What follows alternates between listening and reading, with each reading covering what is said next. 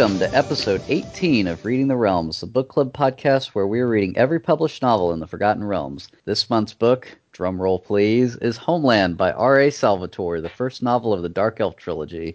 I'm your host Max, and with me is my co-host Paula. Hey everybody! So, after much anticipation, we are finally here. We are finally reading Dark Elf trilogy. Whoop, whoop. We've been we've been really hyping this one for a while, I think. The hype is real though. It's such a good book.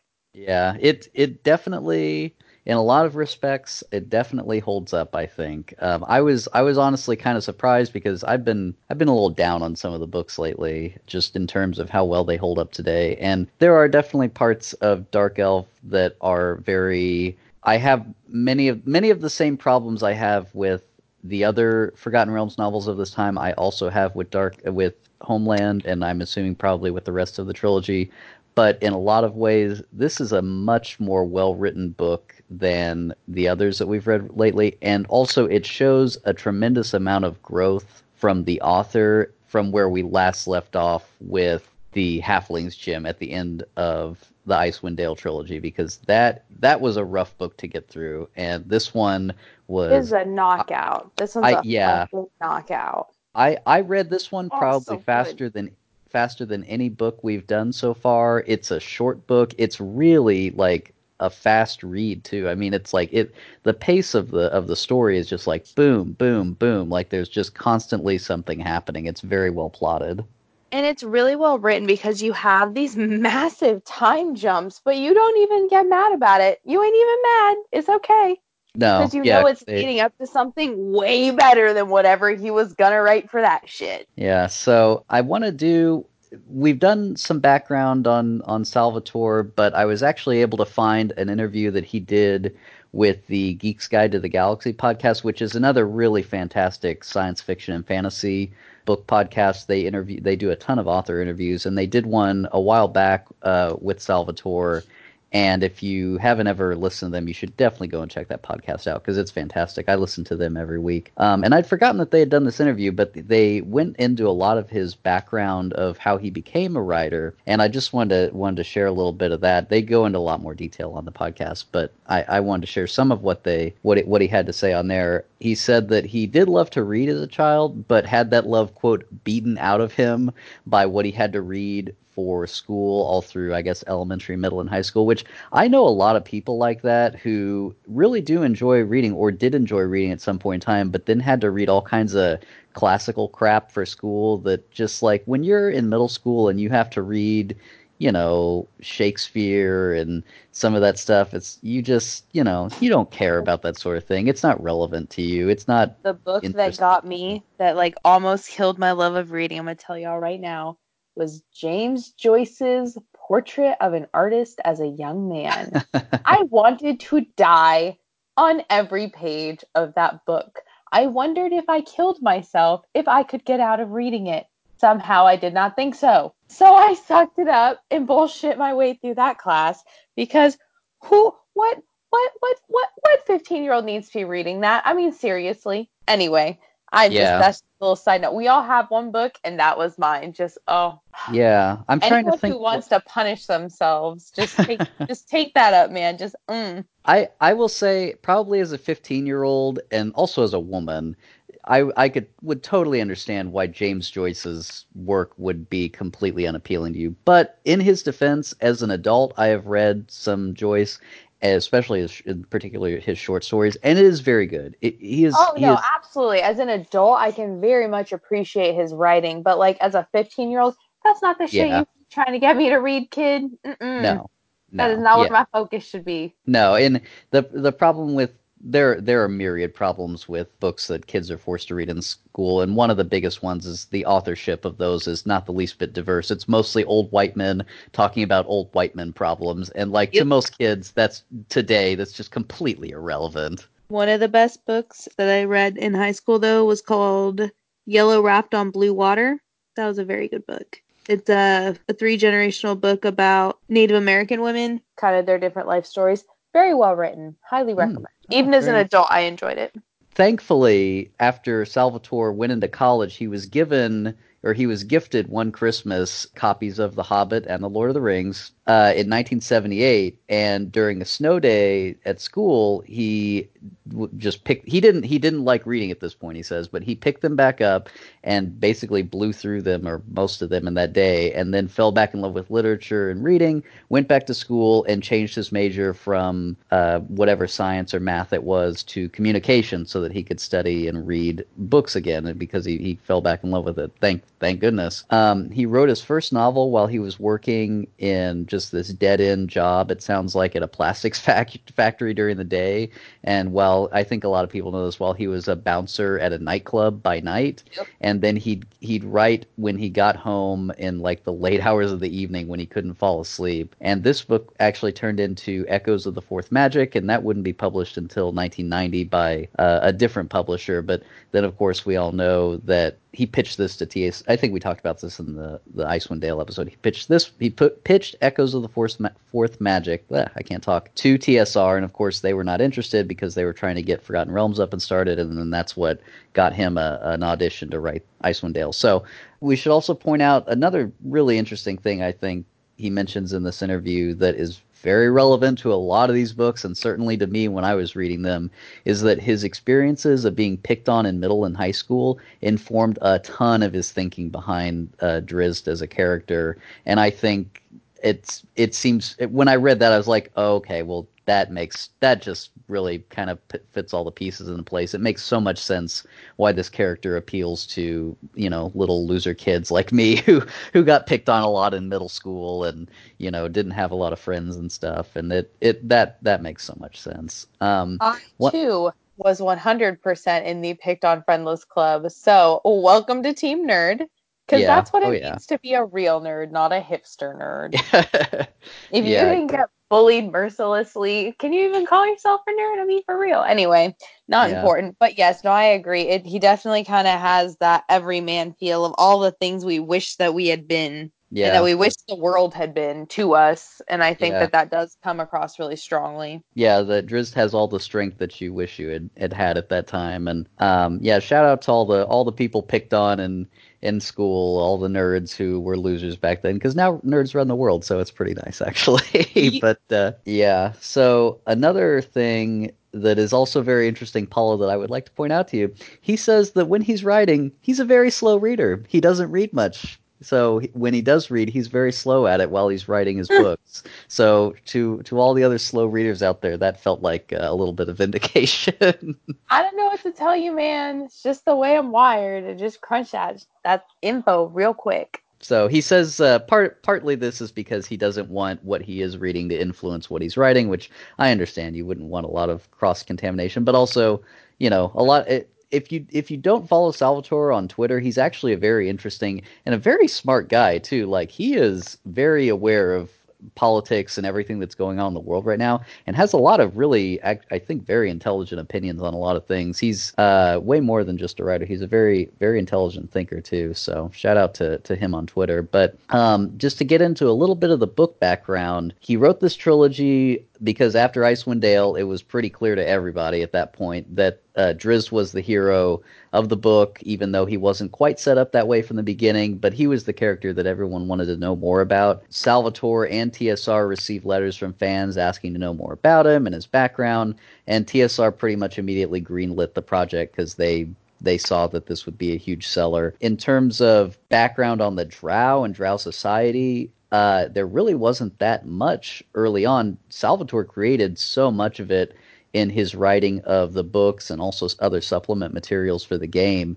Uh, really, all that he had to go on at the very beginning were the three early modules Descent into the Depths of the Earth, Vault of the Drow, and Queen of the Demon Web Pits, which I actually, I think I own Queen of the Demon Web Pits and possibly Vault of the Drow. I need to go back and reread through some of those.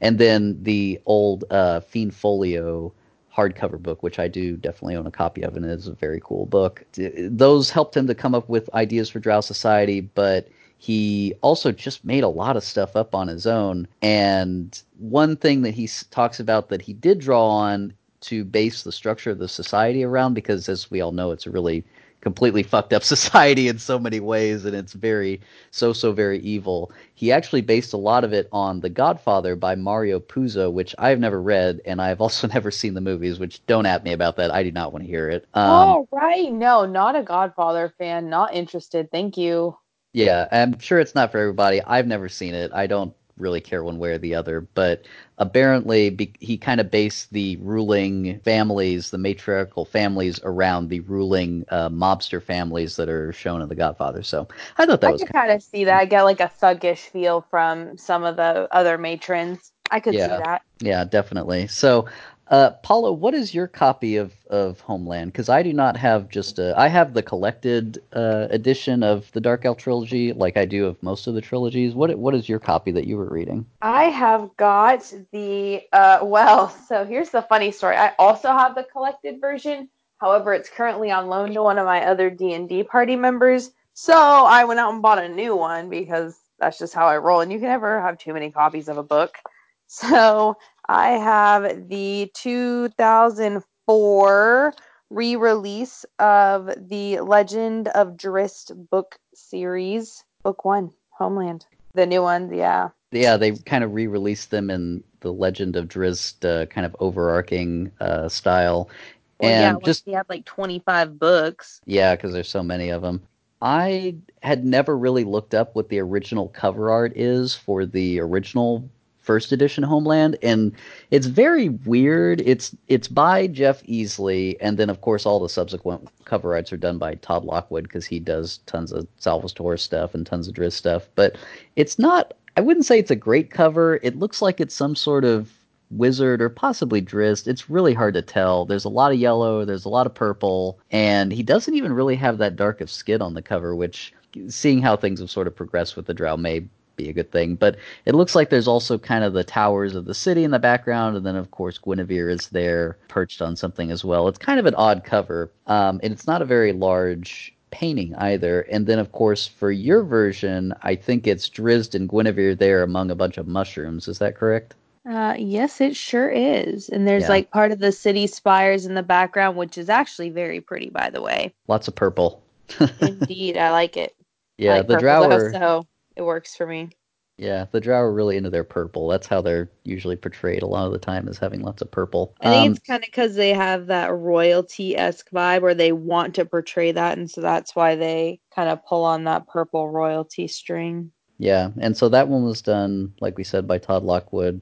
He would go on to do most of the Drizzt and Salvatore Forgotten Realms covers after Jeff Easley. I think was maybe I should go and look in my my history of D and D book that I own, but I think he was maybe an in-house illustrator, and so he was doing a lot of the covers at this time. He we talked about how he's I think he was doing covers for some of our other I think he did the Maztica trilogy. I don't have a copy of that in front of me, but I think maybe he was the one doing those as well. So, just to read the original back cover blurb, because I'm sure it's changed plenty of times, but I did get a my hands on the original blurb. It says, Travel back to strange and exotic Menzoberranzan, the vast city of the Drow and homeland to Icewind Dale hero Drizzt Do'Urden. The young prince of a royal house, Drizzt grows to maturity in the vile world of his dark kin. Possessing honor beyond the scope of his unprincipled society, young Drizzt faces an inevitable dilemma. Can he live in a world that rejects integrity? And then that's actually it. it ends on a question. Yeah. Very so. ambiguous and awkward. Good, good very very quick back cover blurb. I mean especially for some of these that have like multiple paragraphs on the back cover. This i think that sums it up pretty nicely. Yeah mine says uh station is the paradox of the world of my people the limitation of our power within the hunger for power. It is gained through treachery and invites treachery against those who gain it. Those most powerful in Menzoberranzan spend their days watching over their shoulders defending against the daggers that would find their backs their deaths usually come from the front. Drizzt Do'Urden. Yeah, one of his many many journal entries. So I this think we can actually wasn't that bad because it's only at the beginning of each section, unlike Icewind Dale, where it was at the beginning of like every freaking chapter. I wanted yeah. to punch somebody out. So I, I, think we can go ahead and jump into the plot. Uh, it starts off giving us a very nice little view into the dynamics of Menzoberranzan, which is basically that the city is uh, matriarchal and that everyone are giant assholes. And that's really all you need to know about them. They Yeah, are it- backstabbing and conniving and will do whatever it takes to gain power. it's a society where I think maybe if you think about it too hard, it probably falls apart. But where everyone is trying to kill everyone else all the time, and there are very few rules, and the few rules that do exist just barely manage to hold this place, hold everything in place. the starting entry that we kind of lead into the book with is two things are happening at once. We have one of the houses higher up the food chain having their demise orchestrated by the Do'Urdens. And subsequently, while that's also happening, we have Matron Malice, which, by the way, is just a dope name. Good choice on that. Matron Malice, who's giving birth to Drizzt. He is fighting his way into the world. I think it's very interesting the the function of the one house going to war with another house and having to wipe out that house entirely so that there's no survivors so that nobody can accuse anyone else of attacking them or committing a crime basically because it's still Mhm. considered a crime but i want to know like what is the in the what is the point system for like determining the order of houses? Because that's not gone into here. Maybe there's some other book or some other material that references like how they actually determine what the how they how they rank the houses. Because the Do'Urdens start out the book in I think they're the tenth house, and then once they go to war with the DeVirs, they become spoilers. Obviously, they become the ninth house, Mhm. and then their goal is to get onto the ruling council, which seems to be The top like eight. the, it well it is the top eight yeah and it's the kind of they're called the ruling council but they don't seem to have a ton of political power they're just the most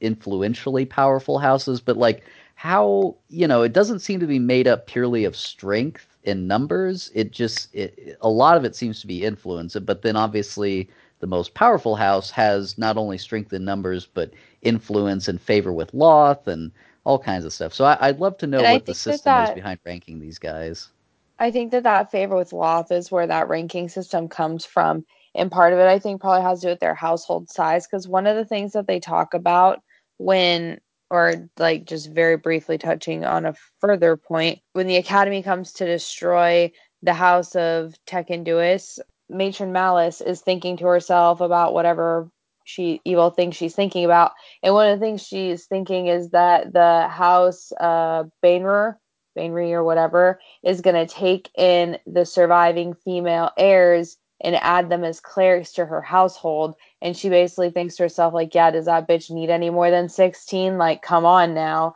And so I think that that may also play into it too, like, amount of clerics and priestesses that you have to Lolth, your favor standing with Lolth and things like that. Yeah, I think Oh. I think you're right. It has a lot to do with it, but we should we should turn our focus back because I think it's really cool how the story we're this is Drew's backstory and it starts before he's even born. Which, if you've ever ro- read The World According to Garp, is if you're gonna do somebody's life story, starting before they are born is the way to go. yeah, it's definitely adds a kind of an interesting little little ting that you wouldn't get otherwise. So we have uh so obviously House Do'Urden just demolishes House DeVir because that's just how it's got to be. House Do'Urden moves up in rank, just is born, yay! And then his family tries to sacrifice him because that's the kind of world he lives in. His family was given a prophecy that the second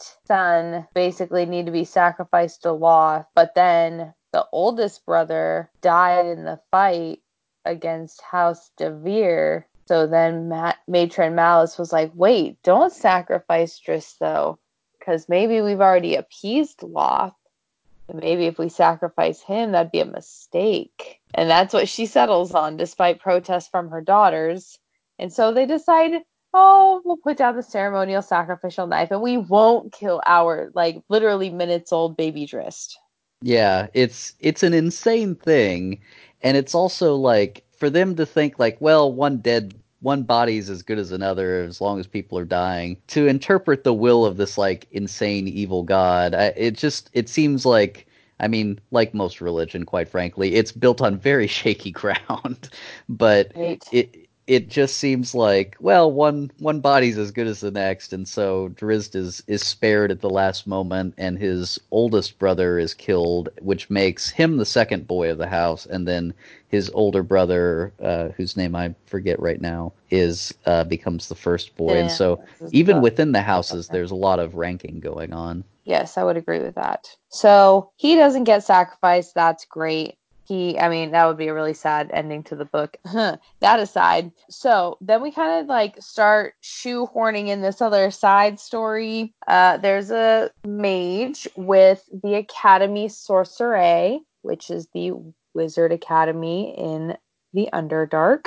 For those of you that didn't know, which I hope all of you knew that, because I recently learned that actually not from reading this book by the way i had a blonde moment and was like my d&d group i wonder if there's uh, like schools and stuff in the underdark and someone was like well yeah of course there's the ones in menzo and i was like what schools and then we circled back to the fact that i'd even read the book and i should know they exist but anyway that's not important here so one of the on-site masters called the faceless one has an apprentice named Masoj Hun'ett. They are doing stuff in his lab when Alton DeVir shows up.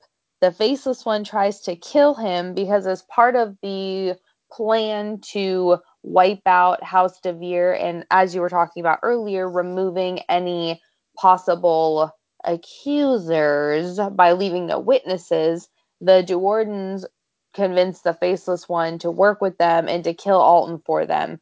Well, Masoj is an asshole and kills the faceless one in the middle of this fight and is basically like, haha, now you owe me, Alton. And then, because this is the messed up society that they have, instead of Alton just being like, oh my god, this guy tried to kill me, I should tell an authority figure, they decide that he's going to assume the faceless one's identity, which means that he needs to be held down and have his face burned off with acid.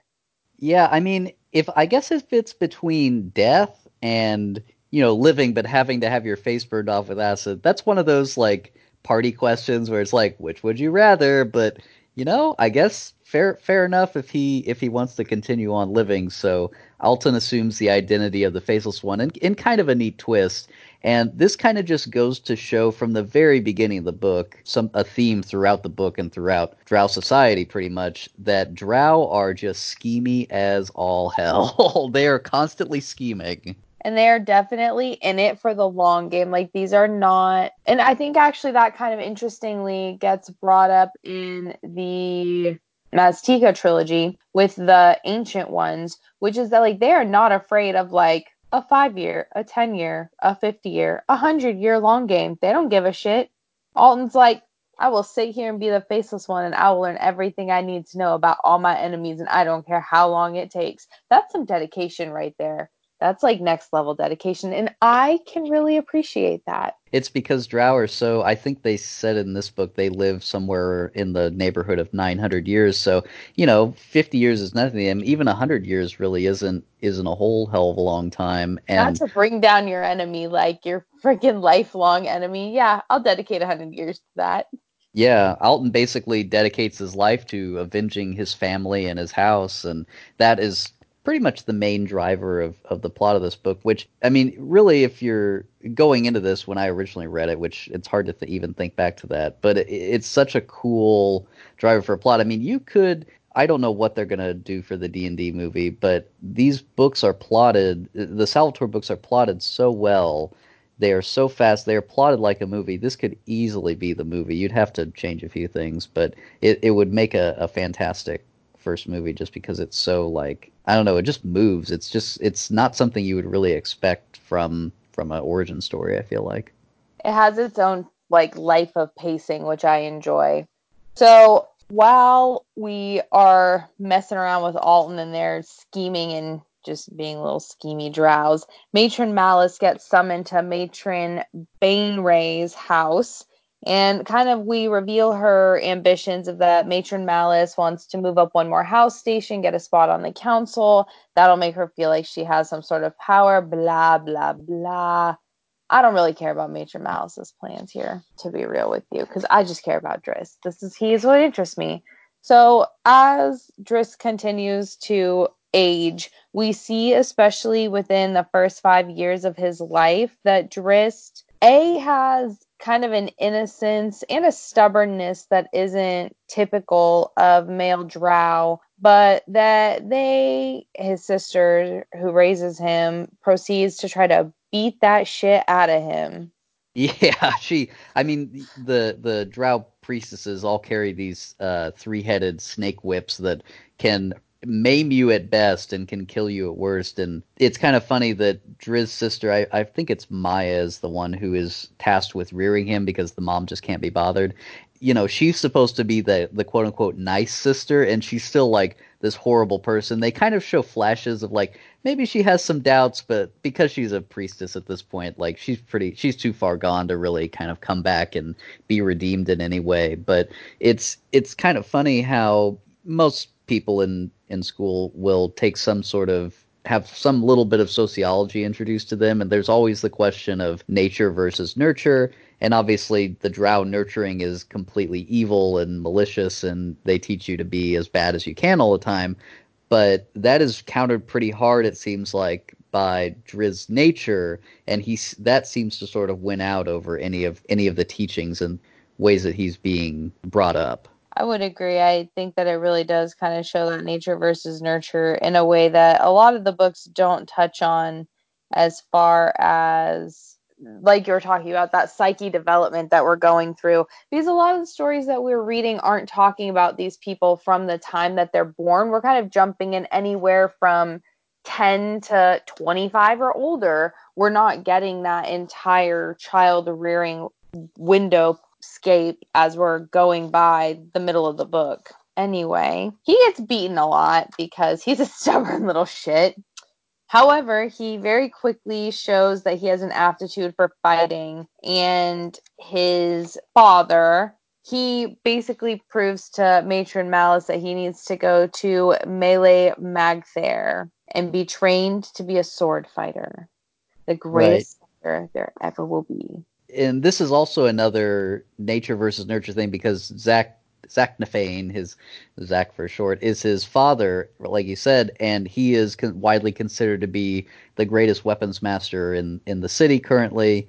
And so, of course, his son is gets that same natural aptitude for fighting and, and using swords and weapons and everything. It's again that whole nature, you know, Drizzt nature wins out. And we should also say Zaknafein also not a fully evil dwarf, which plays into a good deal of the tension and drama, especially in the latter half of the book.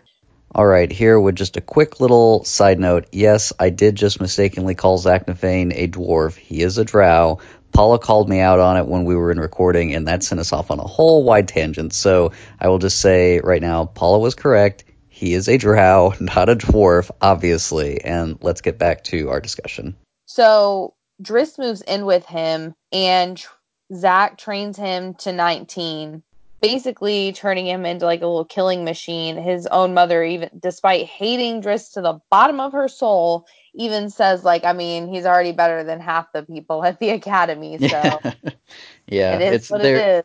They, they have to kind of respect someone who's so good at, at fighting and killing. And something else I wanted to mention too is that until he does turn 19 and his story at the he kind of goes into like the middle section of the book where he moves to the academy and starts fighting and learning there. This is as much Zach's story as it is Drizzt's story. I feel like you get, you know, because a, a child is not the most interesting thing in the world, to be perfectly honest. And so the Salvatore focuses a lot on Malice and on Zach and on some of the other stuff. A lot of the drama of the early story really does come from Zaknafein, and we explore, we go into a lot of detail about who he is, and I think that's that's pretty smart given the fact that you know a kid is a kid is a kid and can only really do so much. So you have to have some adults in the room who are who are interesting to to read about. I think it also really gave Salvatore the chance to frame up exactly what kind of society Drizzt is being brought up in before jumping into Drizzt's story because trying to explain the emotional burden that Drizzt carries and the interpersonal development that he goes through a- across all three of the these origin books on top of trying to like show you how evil the city is at the same time, I think would just be overwhelming and we wouldn't be very happy about it. But devoting the first hundred pages to basically just grinding his ass to a decent level and showing us how bad the city is by like you were saying using those other adults to be kind of our window into the other workings of the city. It's just such a smart play. So good.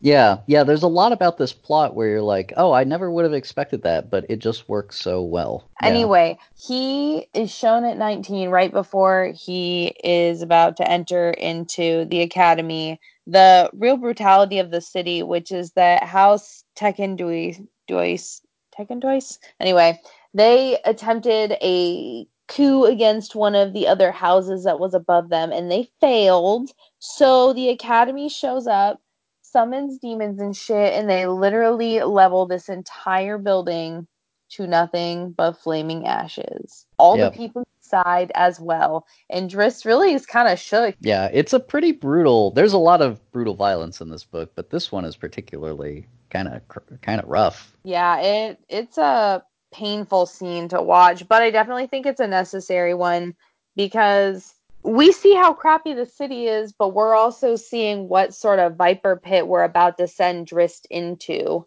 which is a good setup because you really start to wonder like how much of Drizzt's personality is gonna get tested. And it gets tested very quickly. So as kind of a side note of things happening, Masoj Masoj, Masoj H'Anet brings Alton to his mother, explains the whole sort of situation of what happened, their deception, all that good business. And she's like, I will adopt you. You're now on our side and basically our little spy. Go back there and learn what you can. So Alton now kind of has family protection as well as direction for getting that vengeance that he's seeking and sets his eyes on learning everything that he can about Drizzt once he comes to the academy. Well, Drizzt, meanwhile, his sisters and his mother, they wait until Zak is not in the compound and before they send him off to the academy, they force him into one-on-one combat and to kill another drow which he's never done before. He's never taken a life, and this was a very profound and life changing moment for him. I think what is in and it is, and it's they really kind of make them again very schemy about it. What sort of undercuts this, it's a little I found it a little funny, is that and it's all I think it is kind of written to be a little funny too, which which also undercuts the seriousness of how much it fucks up Drizzt, his like mental health, is that he doesn't it's not actually a drow that he's killing it is a goblin that Malice has like shape changed into looking like a drow. Yeah. And and is told that if you if you kill they tell the goblin drow that if you kill this guy then we'll make you a full drow and you can you know you won't be a slave anymore. And so he's like oh yeah well i'm gonna kill him. That should be easier. That's what i want to do now.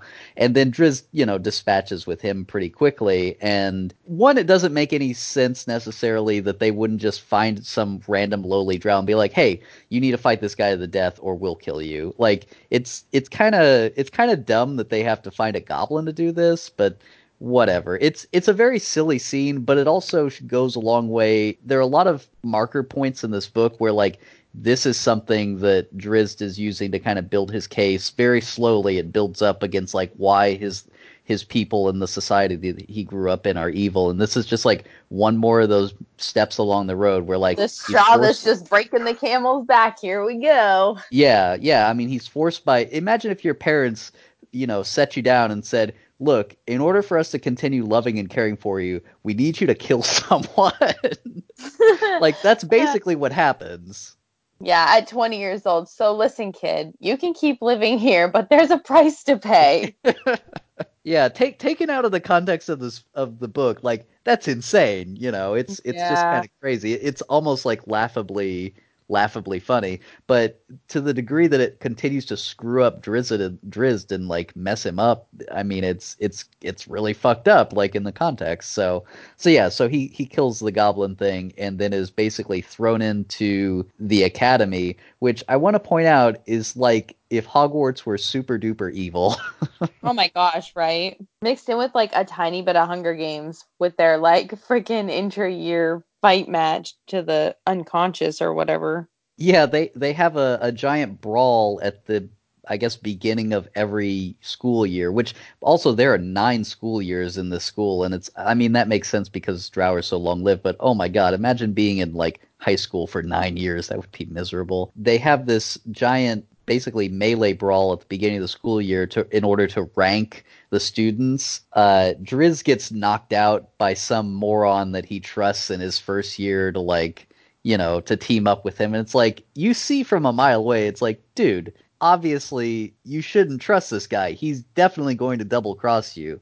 And then he double crosses him, and Drizzt learns another lesson, but it's also painfully obvious, and you're kind of have to. That's a lot of what this book is to a, to a large degree at the early start. It's you could call it Homeland colon Drizzt learns a lesson because that's That's so true. Oh my gosh getting back to the serious business here. So basically, I'm not going to walk you all through the steps, but I'm just going to tell you Drizzt is a god.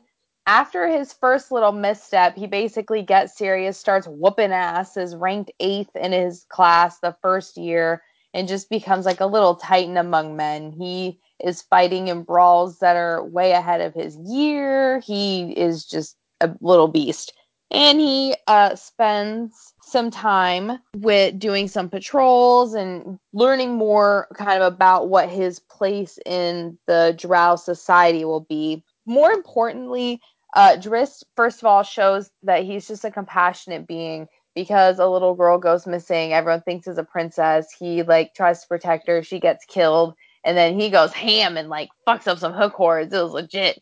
And then all the other patrol people arrive and they're basically like, why did you break formation and kill all these hook horrors? Like, what's going on? And he's like, well, I was trying to save the little girl. And they're like, well, yeah, we were too, but there's a proper way in order to do it. Like, are you kidding me right now? Originally, they think the girl is from like I think the first ruling family, and so everyone's really worried about it. And then once they see, oh, she's she's a nobody from some no nobody house, and everyone's just like, oh, well, who cares? Why why would we even bother then? And he finds that to be disturbing because you know obviously it is. Everyone's life is valuable, but yeah, it's it's a very it's again another one of those steps on the path to realizing just how evil the the society is. Each step, man, a little bit closer. All right, let's talk about this graduation ceremony. Dig in there. So at the end of his all of his years, they throw this graduation ceremony, and it happens in the. So we should say the academy is there's the fighter school, the magic school, and then of course the priestess school, the school to Lolth, who, who where the priestesses it's only the women go to train since it's the matriarchy. At the graduation ceremony every year, it's basically they get high on some unspecified like gas or something and then have a giant orgy. And it is so weird and so messed up. And there is it's not shown explicitly but it is heavily implied that the highest ranking priestess has sex with a demon that gets summoned. And you're just like well this certainly came out of nowhere because up until this time it wasn't I would say a child friendly book, but it was certainly like you know PG thirteen. And then you go like full rated R like demon orgy, and it's like what? Where did this come from? And of course, Drizzt refuses to to participate in this as you know any sane person probably would and his sister finds out that he is refusing to participate and basically drags him outside the city and throws his ass into a drider pit Yeah, good time. She's basically like, "You're weak. Get the fuck in there." We get a very brief but kind of neat battle with some Driders, which we saw actually in the last book that we read in the Maztica trilogy, which I think honestly does a much better job of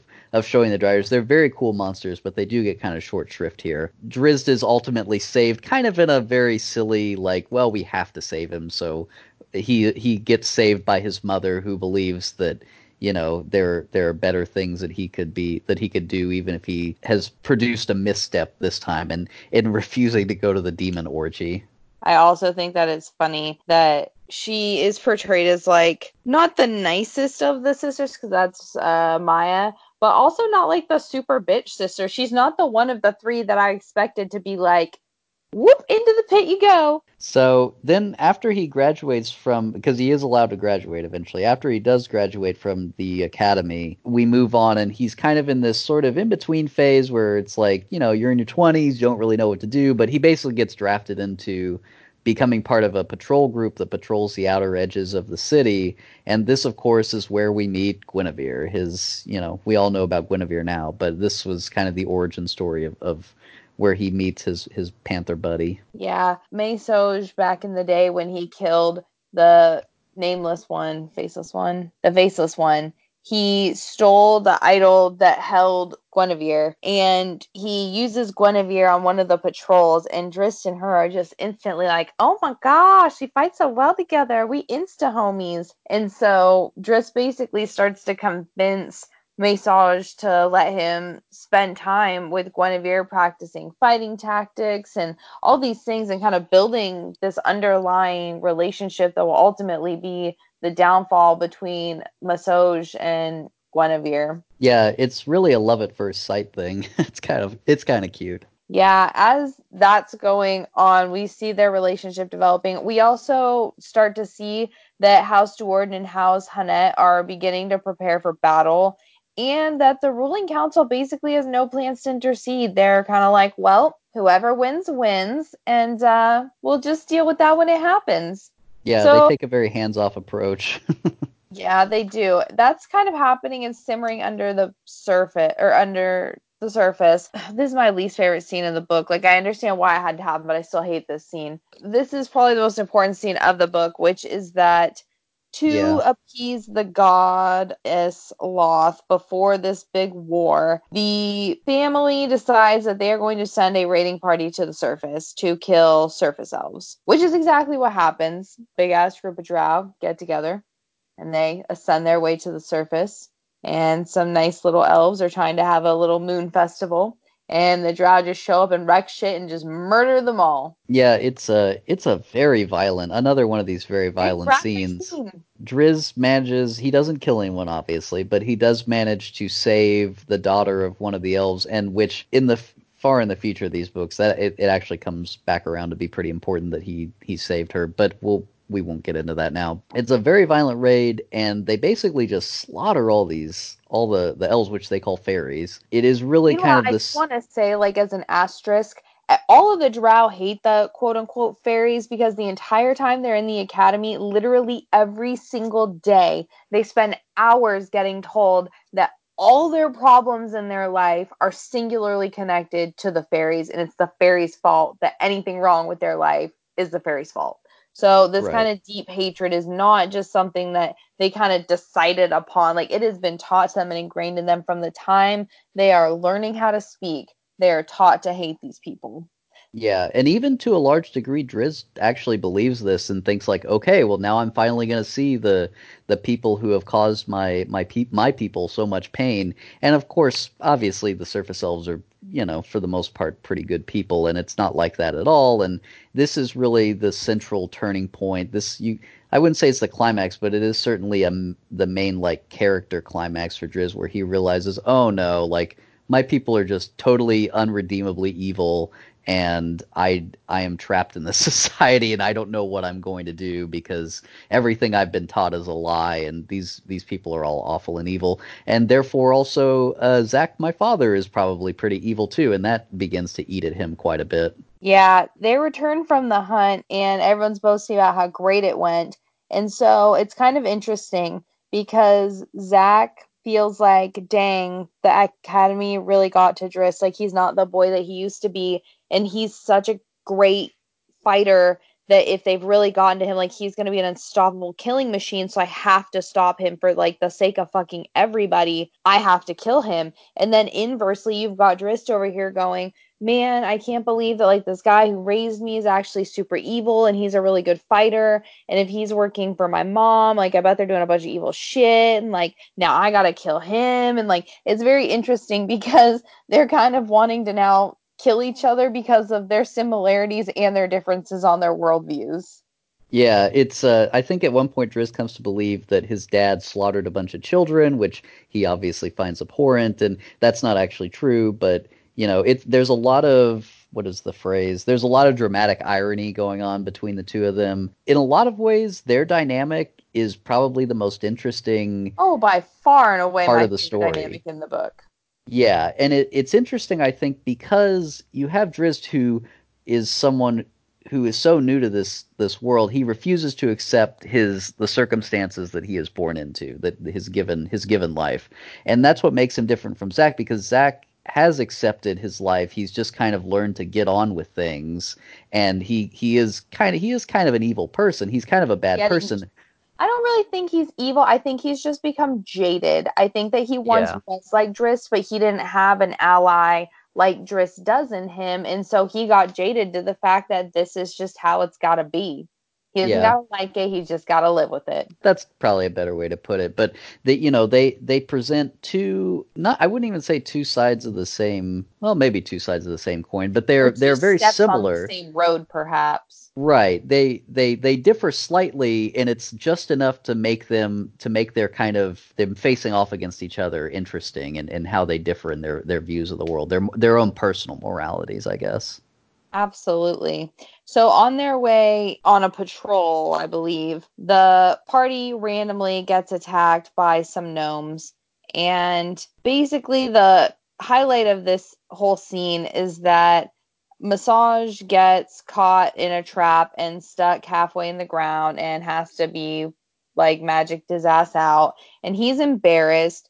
So then he releases Guenhwyvar and forces her to basically go down and hunt down every single gnome that she can find, which she does not want to do, and that's very evident to Drizzt. Like he can tell that she is suffering by being forced into having to hunt these creatures, and that really is kind of the breaking point between Masoj and Guenhwyvar. Like up to this point, she's only questionably been his, but at this point, and she understands that Drizzt sees that she's suffering and he's empathetic to her. She no longer has any sort of connection to her previous master. She's kind of a free agent right now. Yeah, it's uh, it's interesting too the the scene because Drizzt realizes, oh, Masoj is also trying to kill me. Like he launches a fireball at it or a lightning bolt at him, and it becomes pretty evident that someone it sort of reveals the ruse that someone is gunning for the Do'Urden family, and if it's Masoj, then it's probably the Hun'etts. And that you know that is kind of revealed, and we very quickly.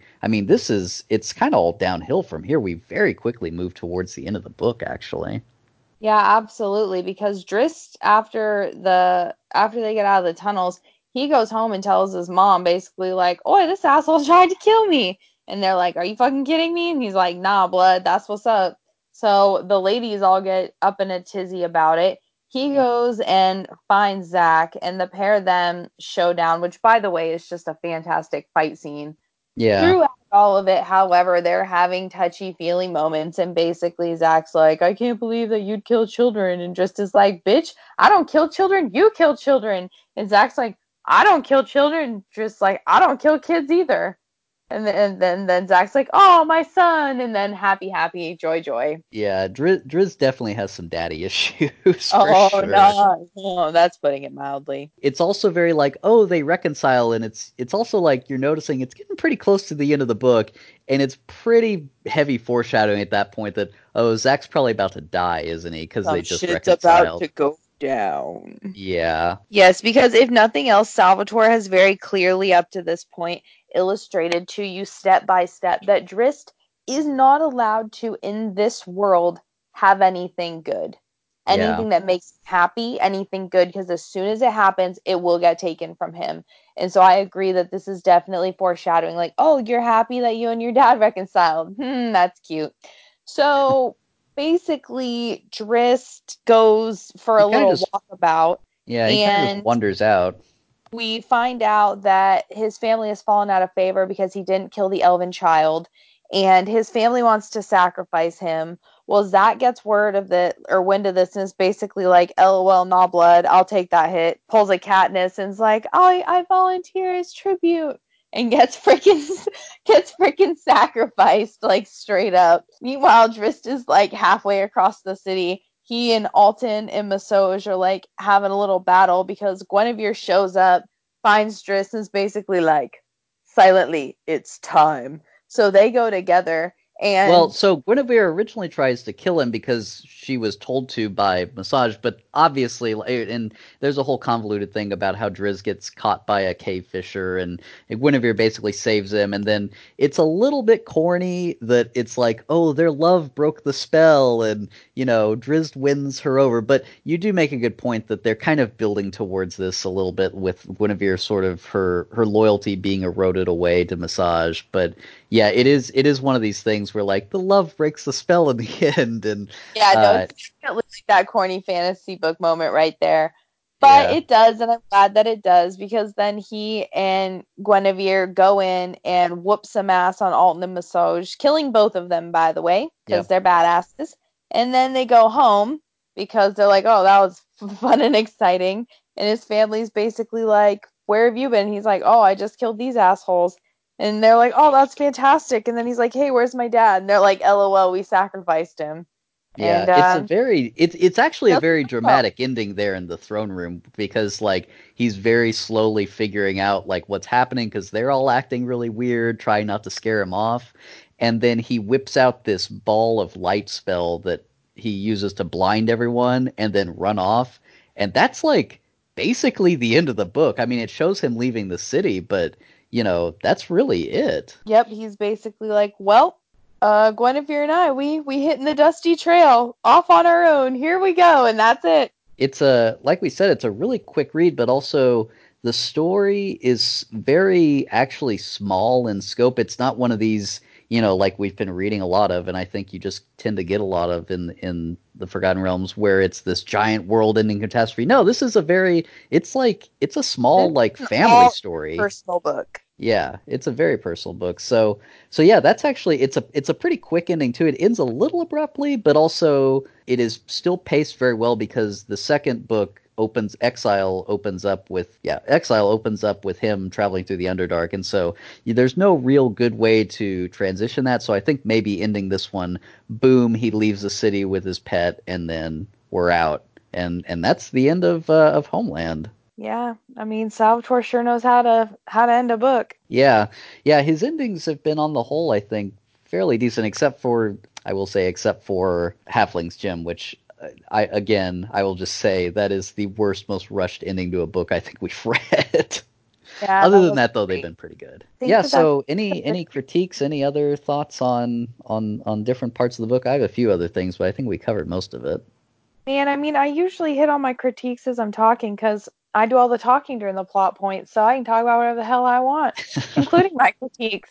However, I will say this. I think that as books go for being D&D novels, this is one of the most accessible books to read because I do think that as you were saying earlier, kind of that undercurrent of being bullied and identifying with the main character. I think that that's a universal enough concept and it's written well enough that you could introduce this book to anyone. Like you could not give someone any context and just be like just read this book just go into it with an open mind and just read this book and i think most people would like it i think that it's very well written Yeah, I think I think you're right. It's extremely accessible, and it's really not a very D and D D and D book. I mean, there's Exactly. obviously tons of fantasy tropes, but it's not a very traditional D and D novel in the way that we've read, you know, the last however 15 books or whatever it is now.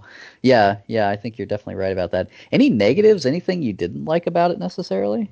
Um, I feel like yes, actually, I do have a very major complaint, which is that there's not a single redeeming female in this book. Like you're going to make the vast majority of the cast female and then not give me one redeeming female. That's kind of fucked.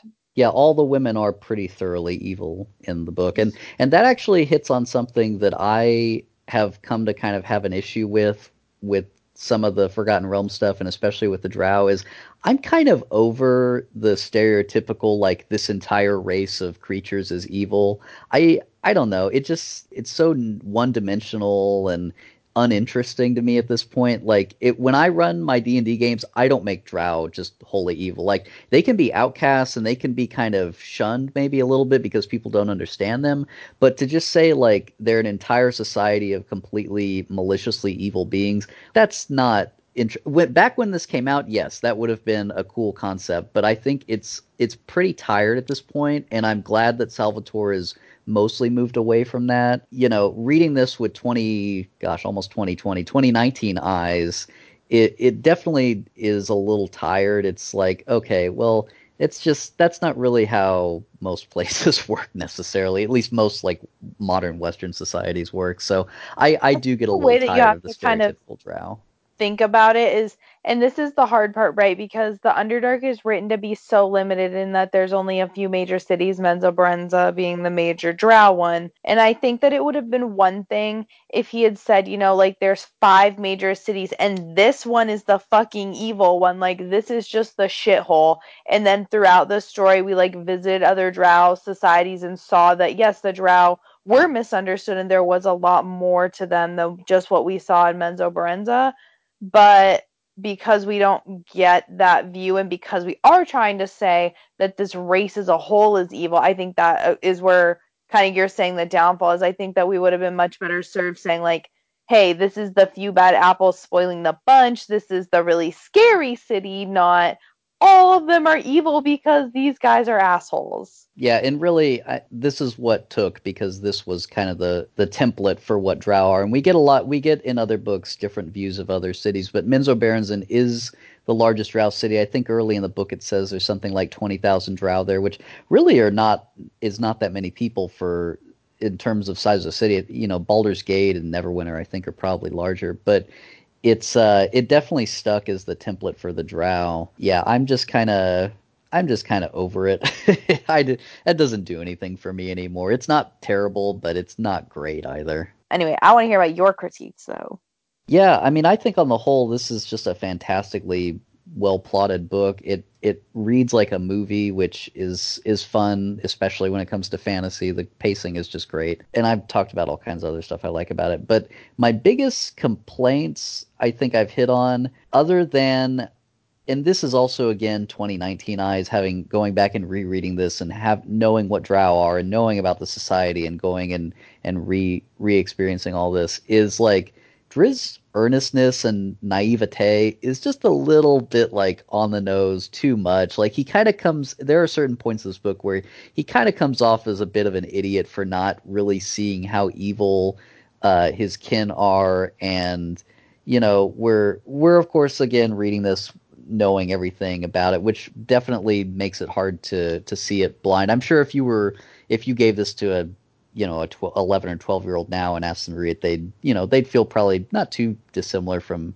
how we felt about it when we first read it those of us who read it when we were younger but it's it's a little hard to read it in that sense but also i can see the counter argument to that that says if you grow up in a you know in a society for 20 plus years and that's all you know then yes, it's going to kind of you're going to want to latch on to the belief that oh well these people aren't evil. I mean, how can how can everything I know and everything I've been brought up to to understand, how can that all be evil and how can it all be corrupt and malicious and I would have to leave all of that behind and that's an incredibly scary thing to have to contend with and to have to to say. I mean it's an it's an incredibly brave thing obviously that he does at the end of the book is to decide that he is going to leave all this behind, everything he has ever known to go out into a world that basically will just want to kill him. and yeah, I mean, you know, I can see both sides of it. That he's only like 28 or 29 at the end of this book. And I mean, that in the grand scope of his life and what he's going to do and accomplish is so small. I mean,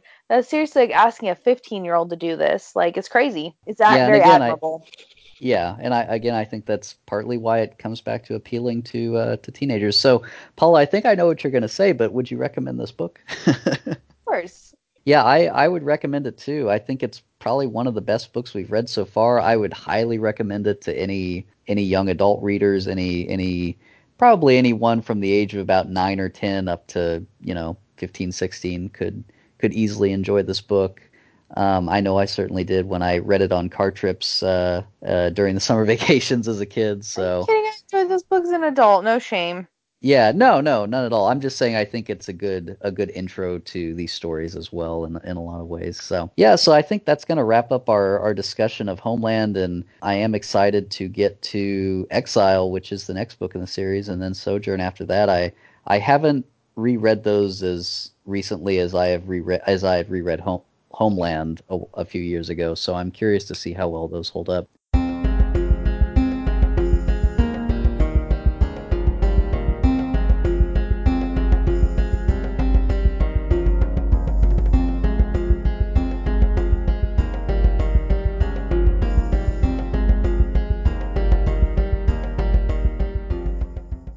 Before we actually end the show today, because this is our last show of the year, we're going to get this out here at the end of December 2019. I actually want to do a year in review and just go over, you know, how our thinking may have evolved on some of these books or how they've aged in our minds and just kind of go back through the different the different books and the different shows that we've done this year. So, going all the way back to February, which seems like so long ago now, I guess, is we did Pool of Radiance is what kicked off the year and again, this was one of my favorite books going back to having read it in when I was in community college and it you know it doesn't hold up great but in my mind it still sir it still sits in a very warm place and you know I I can definitely see its faults a lot more clearly now but you know it still it still gives me the warm fuzzies whenever I think about it. Has what do you how do you feel about Pool of Radiance now that we're coming to the end of the year Paula? Man honestly I can't even remember that book. Like Uh, it did not stick out in my mind, which is good because that tells me it was a passable book because I only remember books that were like a 10 out of 10 for me or that were like a 3 or less out of 10 for me. So the fact I don't remember it means it hit the middle ground and for that time frame, that's a compliment. Okay. Well, that's yeah, you know, I could see how for a lot of the Forgotten Realms books, you know, if you're middle ground, if you're pretty middle of the road, that is kind of a compliment because there are a lot of crappy books that we exactly. Yeah, so then we went. We did not quite hit our stride that this this year until a little bit midway through. So in April we did the Halfling's Gem, and I think I've already made my thoughts on this book known well enough throughout this episode of the podcast. I I do not like the Halfling's Gem. I don't think it's a good book. I don't think anyone. I think if you read the the Icewind Dale trilogy and basically stopped at the end of the first book, you'd be good. Like you don't really need to read the rest of that trilogy. But Paula, what, how do you feel about the Halfling's Gem? Uh, I also did not enjoy the Halfling's Gem, as we know.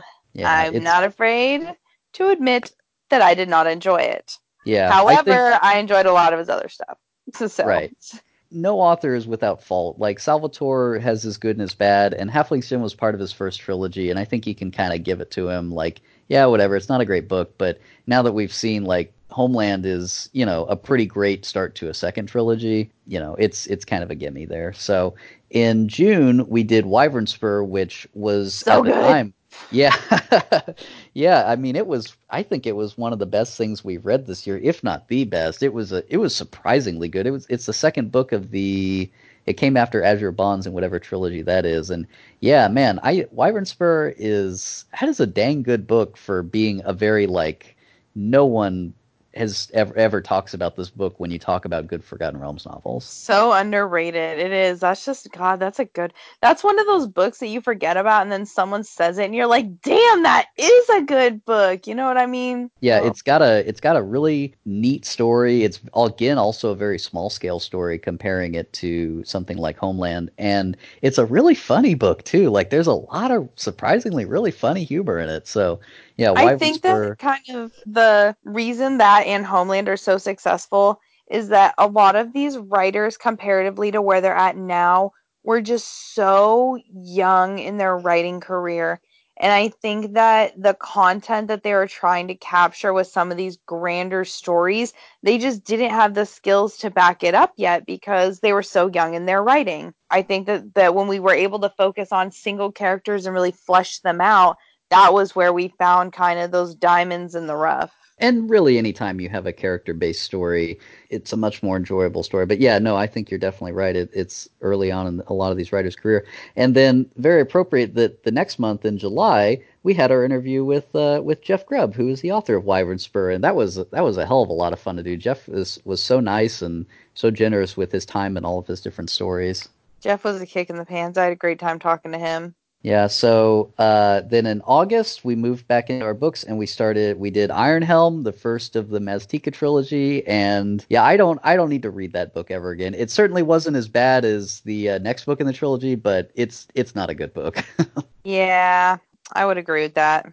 Yeah, I could not still recommend that. Uh, September, we were really hitting our stride. We did Horse Lords, which again, a surprisingly very good book. It really kind of took us say, by surprise. Actually, I was good with that one. That one I would still recommend. Yeah, yeah. I mean, it has its moments of, yeah, this isn't that great, but a lot, like a lot of these books where it's kind of over explaining things and over describing things and saying things over and over again that's been said before earlier in the book.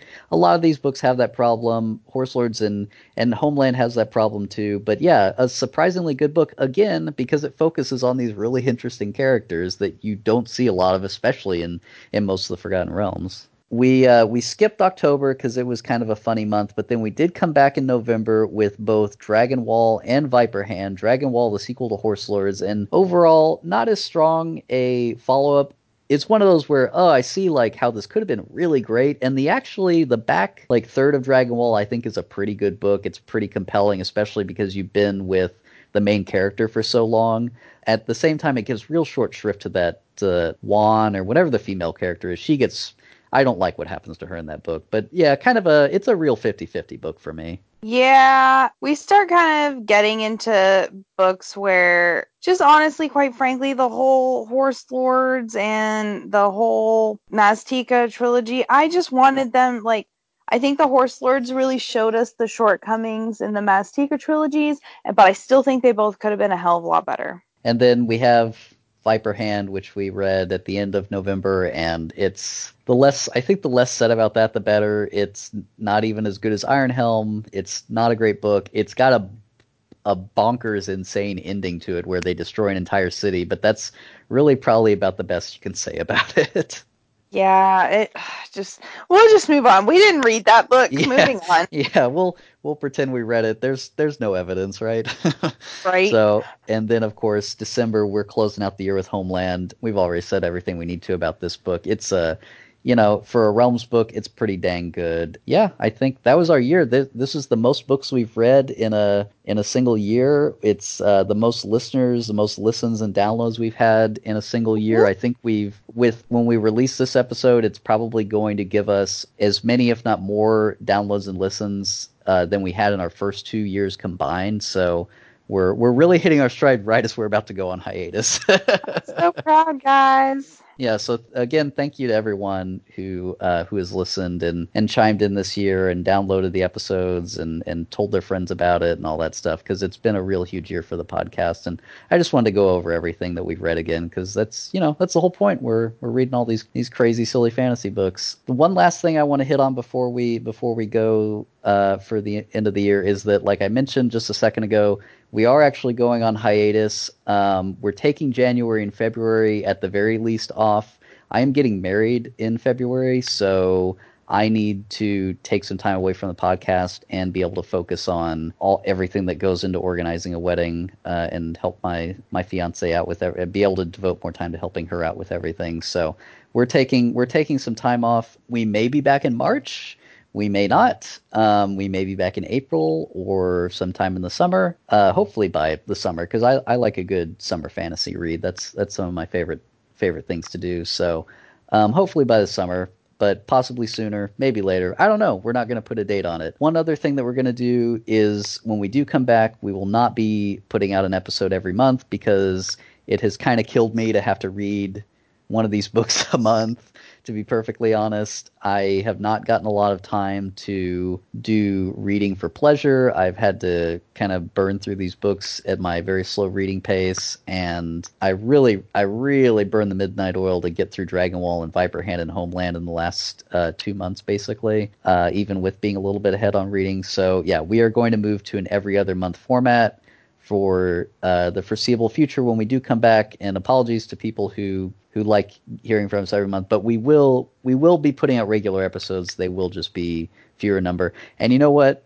I say this now, that could change too. I don't know. I I'm just a little bit burnt out at the moment, but you know, I could change my mind because doing this podcast is a hell of a lot of fun and the people who listen to it are really into it and love hearing from us and we love hearing from them too. So, yeah, just that's just an update for going into 2020. Hopefully it's another big year for us and there's there's going to be a lot of good books to read next year, Paula, I'll tell you that. I'm excited. We're starting to get into some of the good stuff. Yeah, now that we're getting into the uh, into kind of the early, the chunkier early '90s, we're going to hit a lot of good Salvatore, and I think Ed Greenwood should be making a reappearance here before too long, hopefully. And yeah, some some other stuff. I don't have the list up in front of me right now, but yeah, we should be hitting some good books. The early the early stuff is rough. Once we get out of Maztica and the Horde lands with Horse Lords, I think it's a little bit smoother sailing because those trilogies are not very well looked upon for for some very valid reasons. Mm, right. Yeah. They got overshadowed for a reason. Yeah, I think it's true. Horse Lords notwithstanding, I, will I'll go out and I'll limb for Horse Lords anytime, but the rest of those trilogies maybe not so much. Yeah, I think that's going to close us out for this episode and for 2019. And, you know, again, we want to say thank you to everyone who listened and downloaded and told their friends and spread the word and was just a fan this year. Um, you know, we do this for them just as much as we do it for ourselves and for our love of these books and for the Forgotten Realms and for these authors who are all very fantastically creative people and are doing things. You know, as much as we criticize these books a lot of the time, getting a book published is one of the hardest things you can possibly do as a creative person. And they certainly deserve, even when we don't like the books and we don't necessarily think they're agree with a lot of the choices that are made in them, they I, they still have my respect for being the creative people who are able to publish these books and and make that happen because you know I've never published anything. So I have a lot of respect for people who have. So I just want to I always like to to point that out because sometimes we're a little harsh on these guys. But you know in the end we do we do this because we we love reading the books and we love Dungeons and Dragons. Absolutely. And just because it sucks doesn't mean we didn't read it. Right.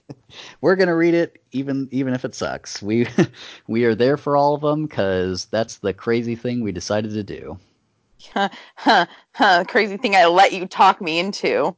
Yep, and now you're stuck with it. yeah, right. I think we're going to call it there, and we'll just say, as always, thanks for listening, and we'll talk to you again soon. Bye, guys.